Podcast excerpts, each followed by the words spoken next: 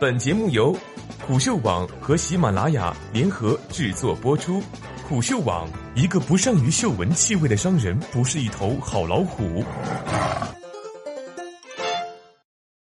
一个网贷从业者的自白，三一五的第二天，高利贷就完成了进化。文章来自半佛仙人。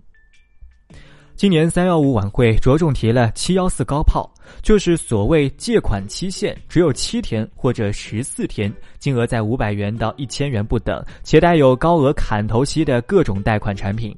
举个例子，你借一千块钱，到手只有七百块，三百块被各种的名义的费用扣掉，最终还要还一千一百块，真实利率高达年化 百分之一千 以上。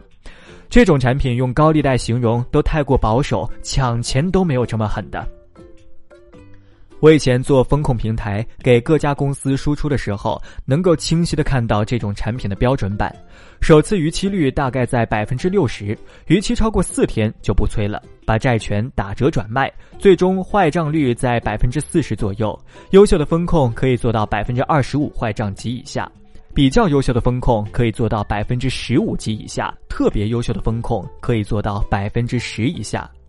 虽然市场上特别优秀的风控比较罕见，但大多数公司依靠采购风控平台，再配两个策略、两个模型，做到 百分之二十 左右的坏账还不是太难。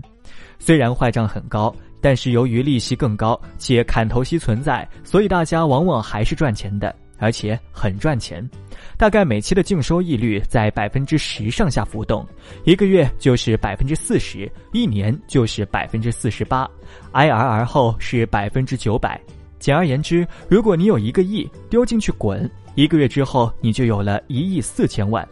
第二月开始你用一亿四千万放贷赚 百分之四十， 你就有了 一点九六亿，约等于两亿。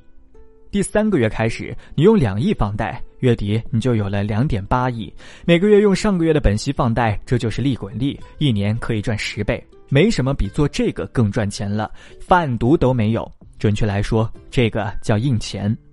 那么问题来了，既然这个生意这么赚钱，那必然大家都要来做的，毕竟经济不行，实体行业不挣钱，炒房风险大，互联网泡沫多，那还是人类传统的高利贷最赚钱。一时之间千军万马转行做高利贷，大家都来做，就必然有了竞争。竞争体现在两方面，一方面是流量竞争，讲白了就是怎么找到那些需要贷款的人；一方面是贷后竞争，那说白了就是如何让人还钱。发现了吗？这里面没有提到风控竞争，因为一千家里起码有九百家是用了相同的风控系统，风控差异不大，而且费率这么高，砍头息这么猛，那么只要有 百分之五十 的人还款了，就足够覆盖掉所有坏账，所以风控的作用就没有想象中这么大了。在流量竞争中，各家公司都在砸钱买渠道的流量，各大贷款超市赚得盆满钵满，甚至很多超市为了能够卖出更多的流量，都开始流量造假，自己搞机器人刷单，一时之间溜得飞起。如果说流量竞争只是开胃菜，大家无非是比谁砸钱更多，谁套路更骚的话，那么贷后催收竞争就是赤裸裸把借款人搞死。一个正常人在面临金钱需求的时候，第一反应就是去找家里要钱，第二就是找银行借钱，第三亲戚朋友同学的钱，第四则是各类正规低费率公司的钱，而且他们对于费率和金额都是很敏感的。那么谁会去借那些一千块七天砍头息 百分之三十 的钱呢？只有两种人，经济崩溃走投无路的人和被骗的人，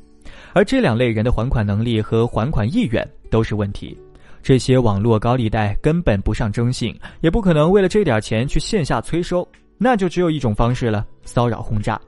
说实话，电话短信骚扰全家亲戚朋友那只是小手段，有些手段厉害的公司甚至会拿着用户照片 P 图， P 到一些黄图上，然后威胁不还钱就散布到他的家人和亲戚朋友那里。